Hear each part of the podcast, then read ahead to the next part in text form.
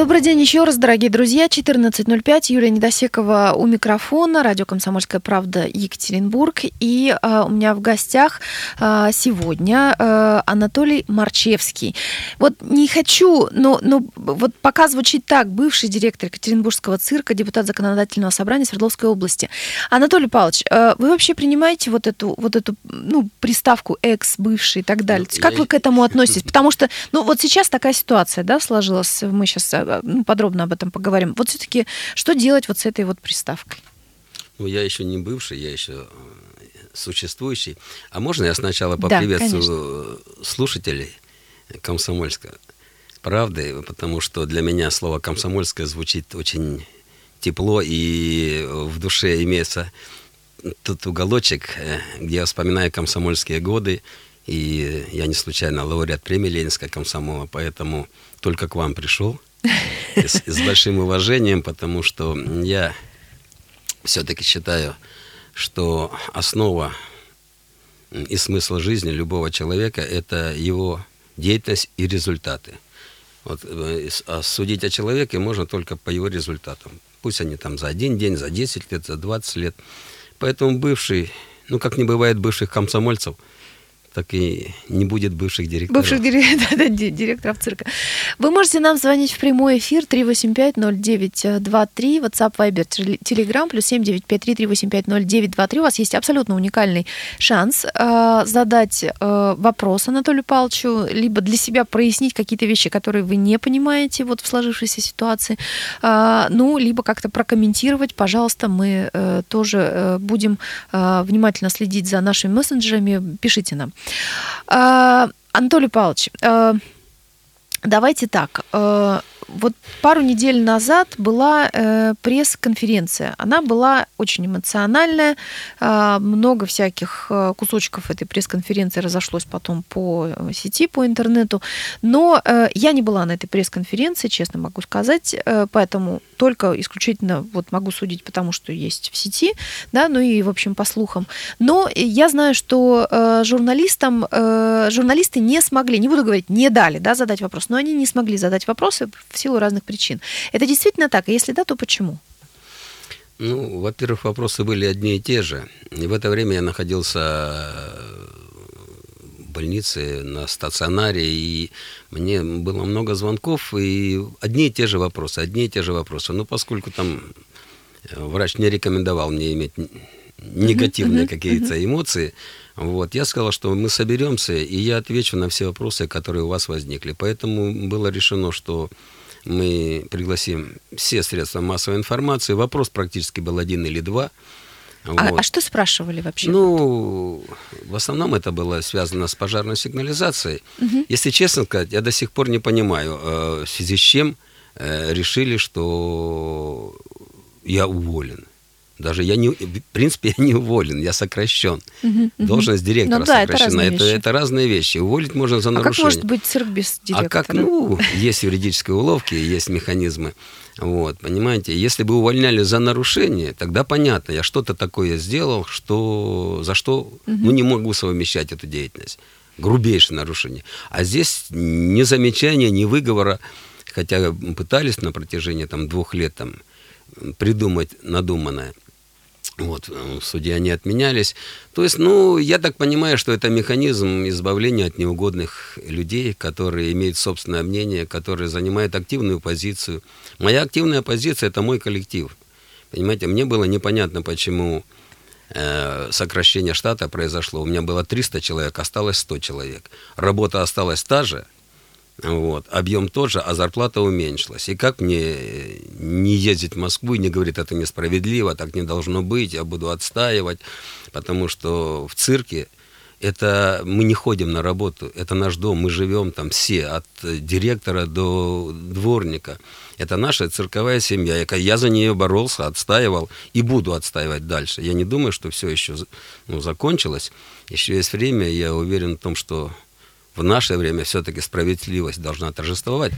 Поэтому то, что что и за что, мне непонятно, понимаете. Я хотел бы, чтобы э, в этом вопросе разобрались серьезно. И если есть нарушение до Бога ради, Но проверки были на протяжении четырех лет по два раза в год.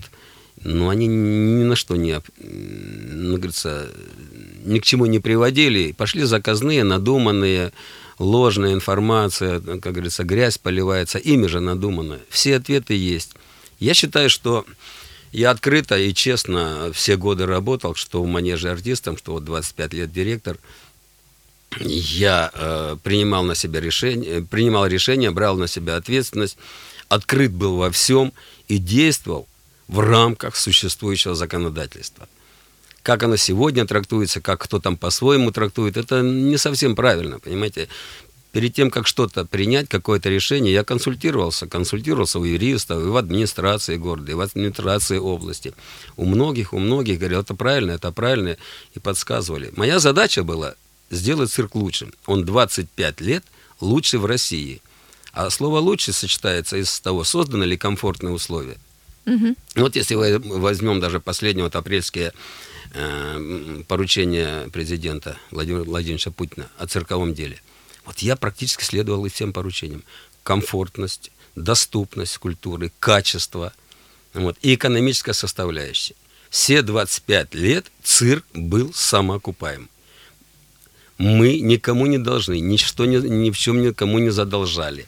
Гостиница лучшая среди всех гостиниц цирка. Э, количество спектаклей самое большое, даже всех вместе взять и не сделать столько, сколько сделал коллектив, прекрасный коллектив Екатеринбургского цирка, э, которым я гордился и горжусь. Постановочная группа, режиссура, балет, э, э, завпост, оркестр, свет, звук. У меня высокопрофессиональный коллектив. Мы создавали спектакли буквально с листа – вот. Но ну, Поэтому мне я, жалко потерять. Я, я на самом деле э, даже спорить с вами не буду. На самом, ну, как бы люди делятся да, на э, две части. Есть люди, которые любят цирк, есть люди, которые не любят цирк. Ну, как бы нельзя, да, там обвинять одних в одном, друг, других в другом. Э, все люди разные. Но те люди, которые... Ну, то есть действительно цирк это такое место, ну, канцелярским языком высокой посещаемости, да, это во-первых. Во-вторых, те люди, которые э, действительно в теме и э, они с удовольствием ходят на цирковые представления, действительно, я слышала много, ну, то есть я не слышала плохого никогда. У меня, к сожалению, вот у ребенка не сложились отношения с цирком, я уж не знаю почему, но вот маленькая, когда она у нас была, мы не могли, э, к сожалению, в цирке находиться, видимо, что-то ее пугало или что-то еще, ну, в общем, вот, а потом мы выросли уже из этого возраста, и в цирк, э, ну, в общем, не сложилось у нас с цирком. Но я, например, по своему детству помню, что поездка поездка в цирк это всегда была, был праздник, да, да и конечно. всегда это прям было целое событие, которого ждали, и цирк и в Екатеринбург мы ездили, да, в Свердловск тогда, и а, в Нижний Тагил, это всегда было ужасно интересно. И а, вот у нас сейчас, да, как бы цель нашего а, разговора даже, ну, то есть не выставить какие-то оценки ни в коем разе, потому что, ну, в общем, э, собственно, не, нет в этом никакого смысла, на мой взгляд, да, нам бы просто хотелось э, э, дать сказать, э, во-первых, нам, нам бы хотелось с вами поговорить, да, как бы, да, да, на, на эту тему в том числе, потому что а, это действительно сейчас самая горячая тема, это вопрос о а, о завершении вашей деятельности да, в качестве э, директора и вообще о закрытии, скажем так, да. Нет, ну, слово закрытие Ну, вот сейчас, уберем, да, вот быть. сейчас смотрите, просто э, насколько, опять же, я знаю, все началось с того, что э, должны были состояться гастроли, они в общем, уже были в процессе, и вдруг неожиданно приходят... Э... Страшного ничего нет и да. не было. Дело в том, что... Вот что случилось все-таки, было да. предписание, угу. предписание МЧС о необходимости модернизации или замены пожарной сигнализации. Она у нас была так полурабочем состоянии работает, мы же не каждый день пользуемся ей. Угу. Включили, заработал, хоп, мотор уже не работает. То есть ей 38 лет и надо было менять. Было предписание, это еще в 2017 году. Мы обратились, я обратился в руководство выделить деньги. Нам отказали в 2017 году. В марте это страшная беда в Кемерово. Более ну, да, сильные. И после, да, и после, после этого сразу стали, требования другие. Проверок. Я опять обратился. Э, дайте денег, поскольку сегодня Э, последние два года у цирка вообще не остается денег. Все деньги централизованно уходят в Москву. И нам приходят деньги только на тот минимум, который нам нужен, на тот оставшийся штат. Поэтому без их согласия, без финансирования Москвы я не мог э, сделать сигнализацию. Я в июне просил, я в июле просил два заседания, три заседания. Я просил Москву, дайте, пожалуйста, денег, нас могут закрыть, если мы не начнем. Или дайте гарантийное письмо, что вот через месяц, через два начнем. Ответа нет. Но, естественно, решение суда закроем, если не будете, э, угу. говорится, менять пожарную сигнализацию по нынешним нормативам. И тут же пошел скандал. Как это? Как? Ну, два заседания было, четыре письма было. Не моя же вина, что денег не дают. Вот, вот это, наверное, явилось основной причиной, которую попытались возвести в то, что я во всем виноват. А моей вины здесь нет никакой, и я старался сделать так, чтобы это было. Ни один спектакль еще не отменился, и мы вполне можем работать, ничто не мешает, но деньги выделили сразу. Сразу же выделили. Анатолий Марчевский, э, руководитель Екатеринбургского цирка, депутат Законодательного собрания Свердловской области, э, в студии радио «Комсомольская правда» Екатеринбург. Вернемся через пару минут.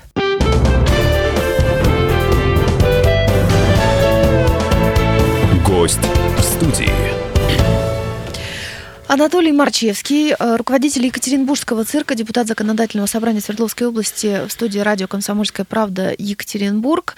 Э, у нас есть телефонный звонок. Напомню, телефон прямого эфира 385-0923. Здравствуйте, слушаем вас. Алло, здравствуйте. Добрый день. Ваш вопрос. Я бы хотела...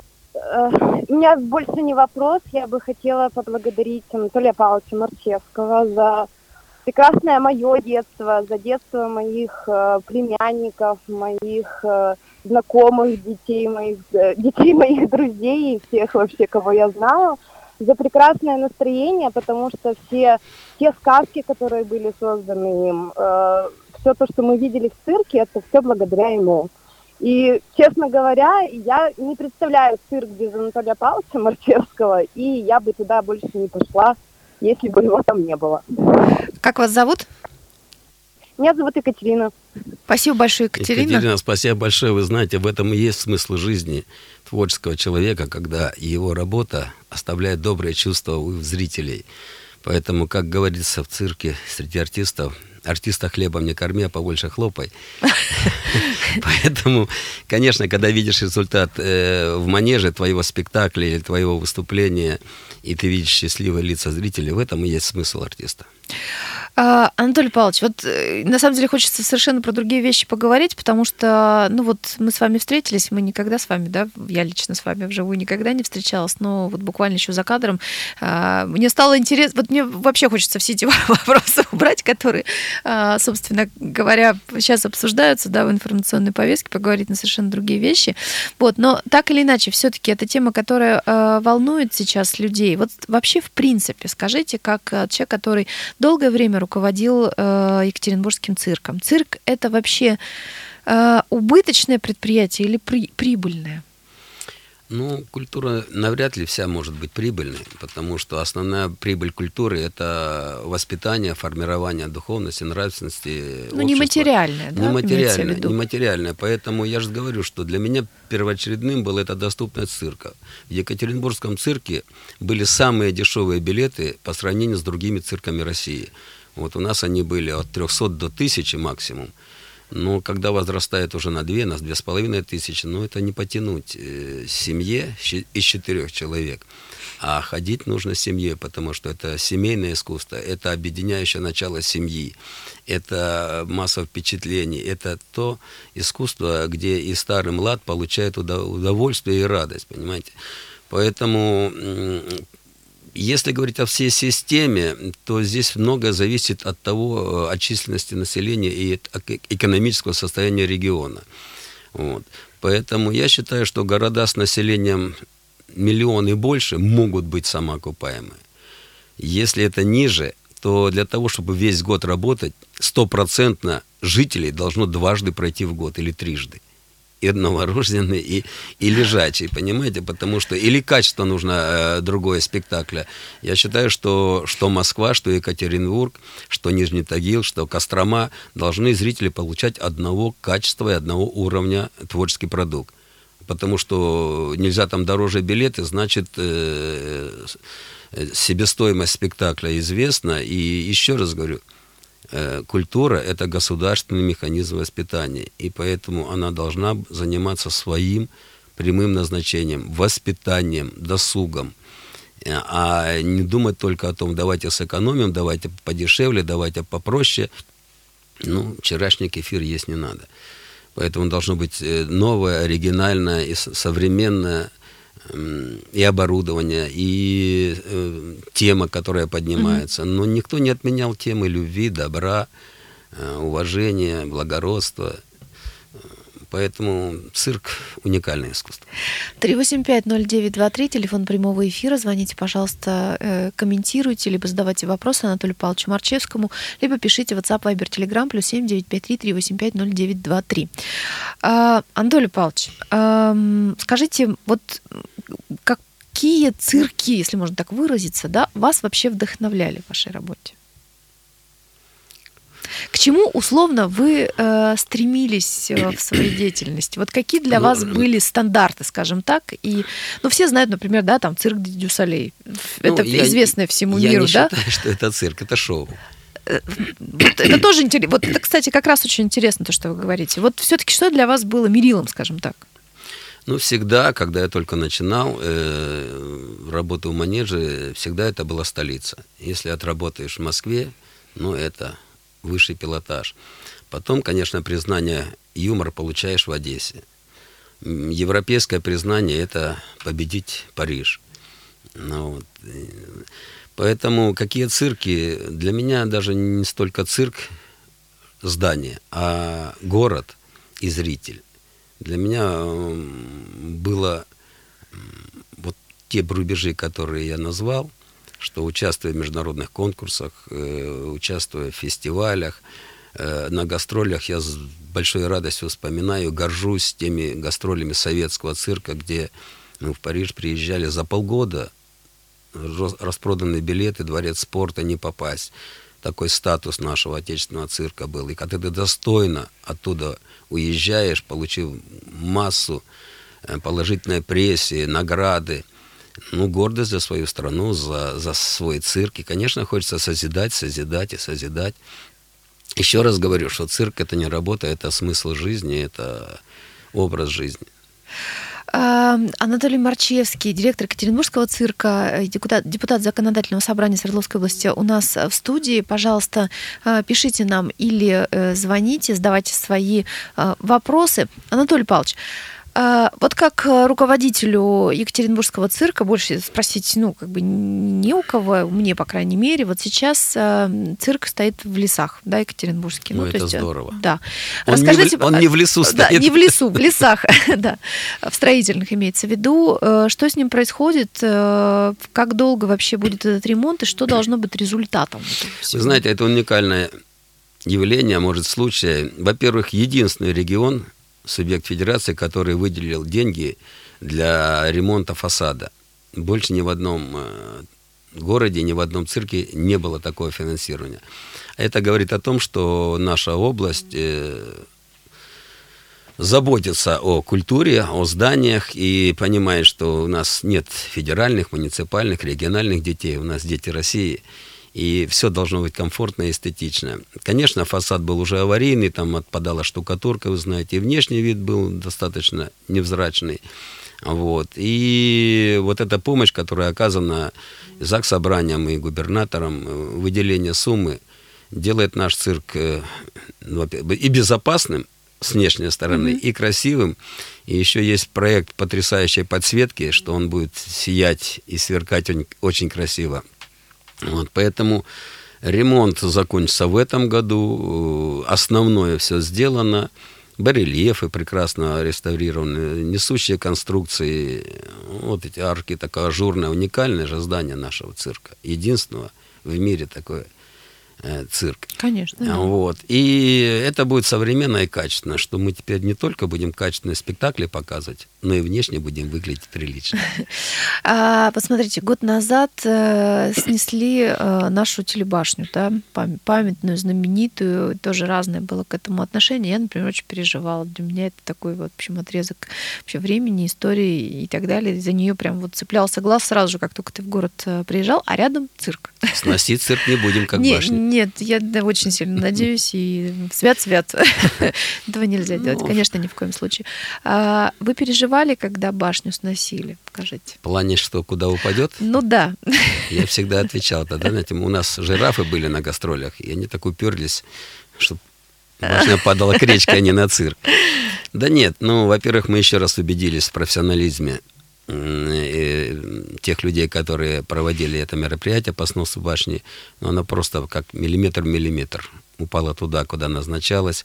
Конечно, мы все знаем, мы хотели, чтобы она осталась, и много проектов было, и э, зал бракосочетаний сделать, и ресторан наверху, и, И вокруг можно вокруг, было, и да, во всё. много чего интересного Ну, сделать. во-первых, очень большие деньги, и вопрос окупаемости непонятен. Срок был и 10, до 20, и 30 лет, кто-то же содержать должен быть.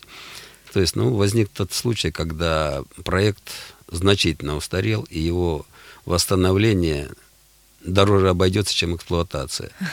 И уже, говорится, функциональное назначение, оно было потеряно, мы уже в космосе, нам это не надо. Жилой дом тоже строить невозможно, потому что инфраструктура не позволит дальше такого количества. Ну, бывают в жизни такие ситуации. Я думаю, решение было правильным. Бояться мы не боялись, я всегда верил в талант людей, которые живут в России, и мы не переживали никак по этому поводу. Куда она упадет, мы знали. Были уверены. Уверены, да.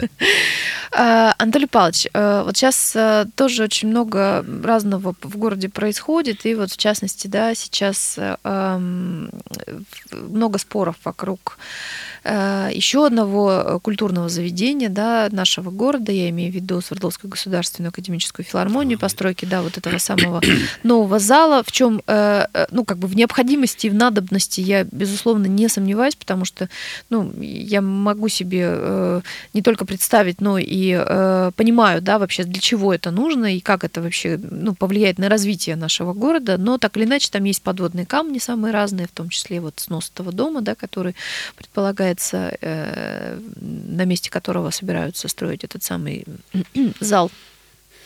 Как вы вообще относитесь вот э, к этим вещам? Я не имею в виду вообще, в принципе, там вот за, вы против и так далее. Ну, просто вот ваша, да, оценка этой ситуации. Свердловская филармония – это наша гордость. Я думаю, спорить с этим никто не будет.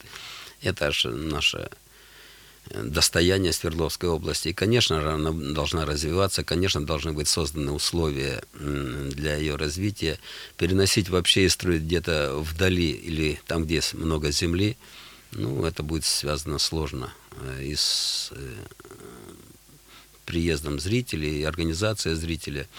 Э, Ну, конечно, вот возникает такая же ситуация, да, что вот что важнее, что приоритетней. Я думаю, что он не просто так необдуманно принимается это решение. Это необходимость, и я думаю, что снос дома, ну, нужно очень уважительно отнестись к тем жителям, которые проживали там, чтобы это было достойно. И они отнеслись бы с пониманием, что все это э, филармония нужна э, нашей области как э, очень значимый э, объект культуры. И вот исходя из вз- взвешивания того, что же все-таки в итоге, что мы выигрываем и где мы теряем, желательно ничего не потерять, но выиграть надо всё полностью.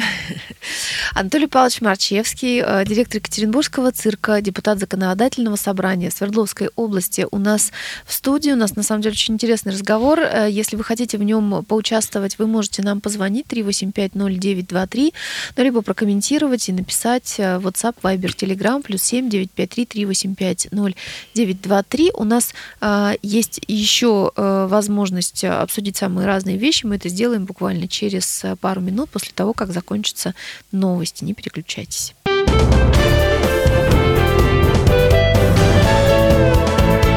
Гость в студии. Дорогие друзья, э, еще буквально 10-12 минут мы э, в студии с Анатолием Павловичем Марчевским, директором Екатеринбургского цирка, депутатом законодательного собрания Свердловской области. Если э, вы хотите присоединиться к нашему разговору в прямом эфире, пожалуйста, звоните 385-0923 или WhatsApp, Viber, Telegram, плюс 7 953 385 0923. Анатолий Павлович, вот мы сейчас с вами пока за эфиром разговаривали, мне пришел в голову вот какой вопрос. А, вот непростая ситуация сейчас а, сложилась, ну, как минимум для вас лично, да. А, пока не очень понятно, что будет дальше, как, в общем, сложатся события. Мы уже с вами начинали, да, об этом говорить, что, в принципе, в жизни бывает всякое, да. И по большому счету нет, наверное, человека старше, не знаю, 30-35 лет, ну, в общем, с профессиональным опытом, вообще с жизненным опытом, кто бы не попадал э, в ситуации, где бы он ощущал несправедливость, да. Э, безусловно, когда ты знаешь, что ты вложил вообще всю душу в то, что ты делаешь, когда э, ты э, добился определенных не просто результатов, но успехов, да, и они совершенно очевидны и понятны.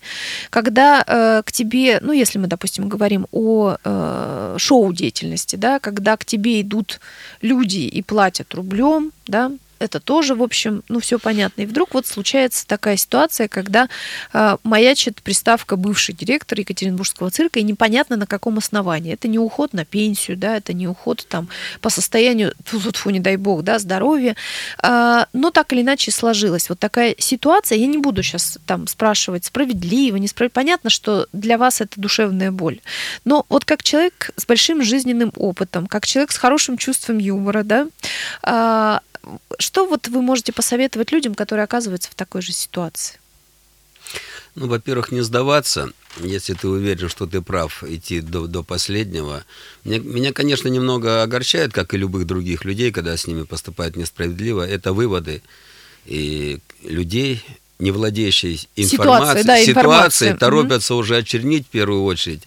Э, ничего не видят хорошего, видят только подозревает в чем-то, я еще раз могу повторить все вот эти вопросы, которые мне задавали в прессе, они все были мной.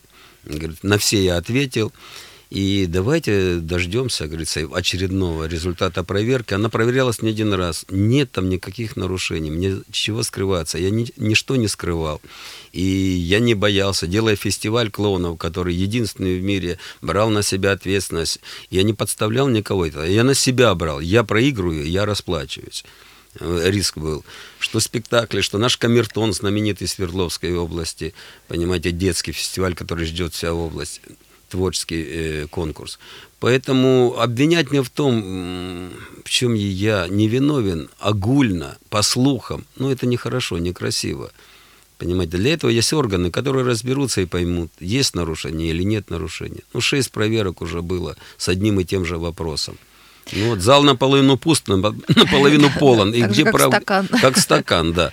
Поэтому я всегда доверял прессе, но прессе советского периода – я очень переживал, как напишут о мне э, в газете, и в «Комсомольской правде», и в «Правде», и в советской культуре, как оценят мое творчество, потому что там было, были всегда профессионалы, суперпрофессионалы, разбирающиеся в творчестве. Там было объективное решение, там была подсказка. А критика была? И критика.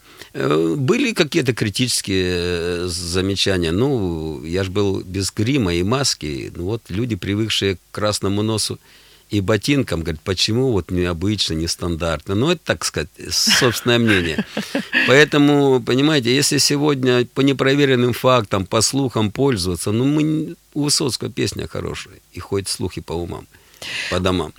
Поэтому давайте уважительно относиться друг к другу. И если что-то будет доказано, тогда будем судачить. А сейчас зачем это? Я не хочу сейчас э, вот это вот у нас есть телефонный звонок. Да, 385-0923, телефон прямого эфира, радио «Комсомольская правда», Екатеринбург. Добрый день. Алло. Здравствуйте. Добрый день. Слушаем да, вас. Э, я бы, да, я бы хотела вот э, по фестивалю клоунов, Антон Павлович только что сказал, во-первых, поблагодарить за фестиваль клоунов. Э, хороший современный проект и э, такое мероприятие, которое можно посещать с семьей. Вот. И хотела бы спросить, вот независимо от того, как эм, ситуация решится, да, ситуация, которая сложилась вокруг Антона Павловича, есть ли какие-то творческие планы, может быть, мечты? Вот не раз тоже был такой вопрос, что дальше, да? Да, что дальше? Что делать по Чернышевскому? Нет, что делать дальше? Что делать дальше? Это по Марчевскому.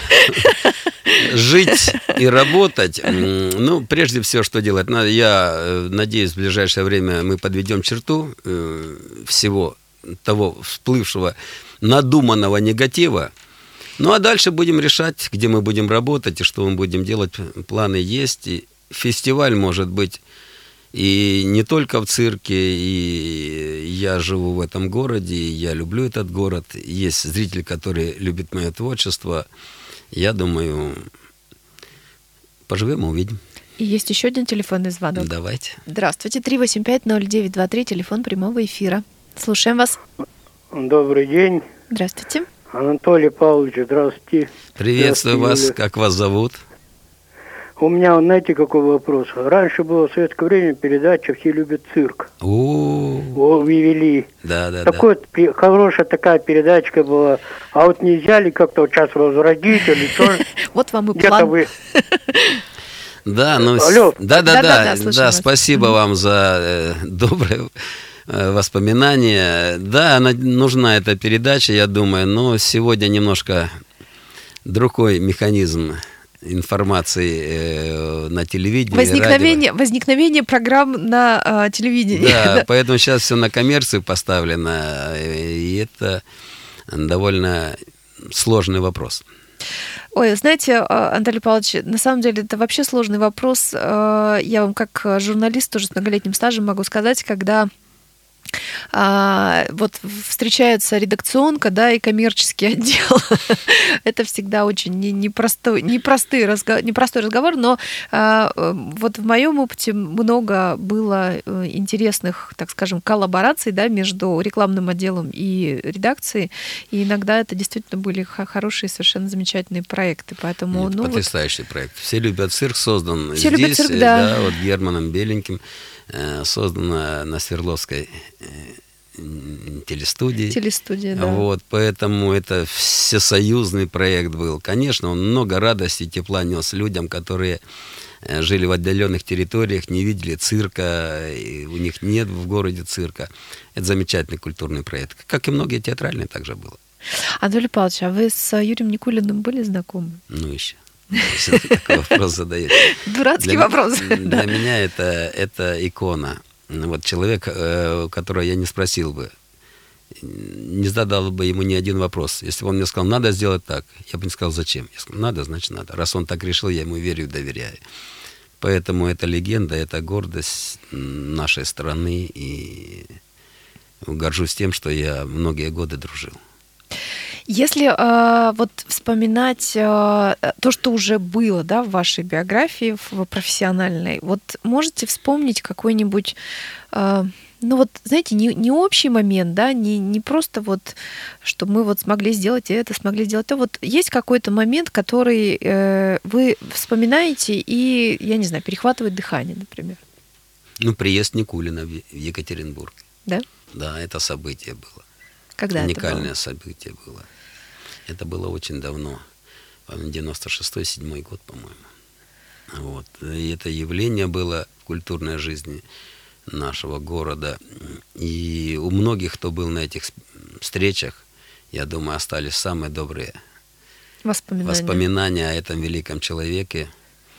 Событие, первый спектакль в Париже, во Дворце спорта, это ж сложно с манежа, где у тебя 2000 зал, и приходишь на 15 тысяч зал. Ох, И ты зрителя последнего ряда не видишь, а ты один в манеже стоишь. Вот, там корректировка сразу репертуара пошла, потому что там сразу э, мимика меньше работает, работает трюк. Но это опыт, набираешься опыта. Вот. Но есть планы, конечно, мне бы хотелось и надеюсь, все-таки я смогу, Юлюсь, успею. Я хочу все-таки создать в Екатеринбурге школу клоунов.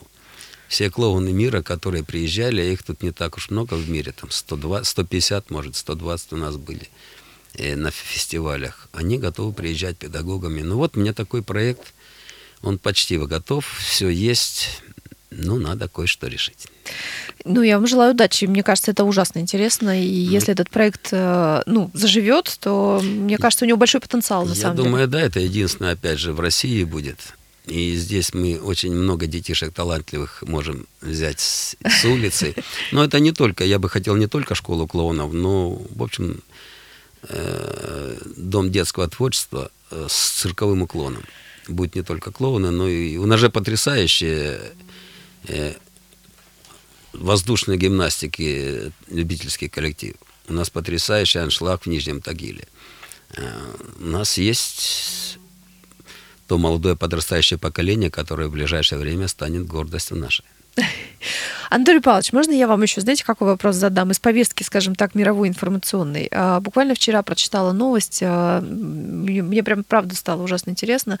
И, и тут такой случай, вы как раз напротив меня сидите. А, Значит, такая новость. В Австралии на законодательном уровне, ну, в общем, приняли закон, чиновники э, о том, что э, сейчас там существует запрет на использование диких животных в цирковых э, представлениях. А, Я знаю, что в свое время Джеральду Дарреллу, человеку, который занимался да, развитием зоопарков и вообще сделал огромное дело в просвещении э, человечества, да, как бы в, в, в плане дикой природы, да, он очень много рассказал об этом и за счет именно существования именно зоопарков, да, ну как бы зоопарк и цирк это немножко разные вещи, поэтому есть разные мнения э, по поводу использования именно диких животных. Вот э, как вы считаете, э, что вы думаете вообще по этому поводу? Это не новый вопрос, а этим активно занимается и Дюсале, и чтобы войти в наш рынок, потому что без животных цирк – это не цирк. Что касается диких животных, вы знаете, как правило, в цирке животные и хищники, они, э, говорится, приходят в цирк с- уже потеряв инстинкт хищника. Это или из зоопарка, или из сафари, там, ну, все равно че- забота человека есть. И я думаю, что это абсолютно неправильное э, решение, запрещение. Важно, запрещать нужно тому, кто не умеет жить с этим животным, кто не умеет ухаживать, кто бесталантлив, кто наносит вред животному. А любое животное, которое э, хищное животное, а, вы знаете, что в цирке и медведи, и тигры, и слоны, они живут гораздо дольше, чем на природе, потому что такой уход, который за ними э, проявляет человек, э, в природе не существует.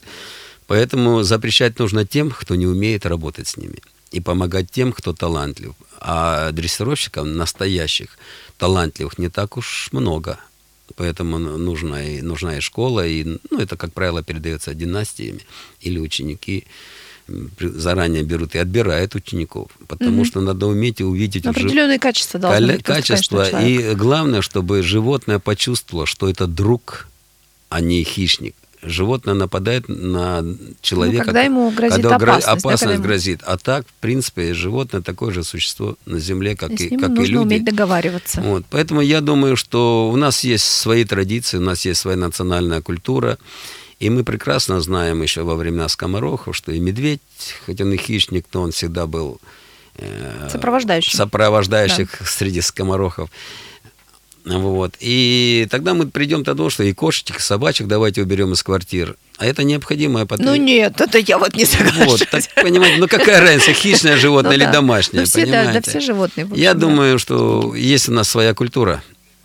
Спасибо большое. Анатолий Марчевский, э, директор Екатеринбургского цирка, был у нас в студии. Анатолий Павлович, я желаю вам здоровья и э, энергии. Гость Вам спасибо за доброе отношение к цирку.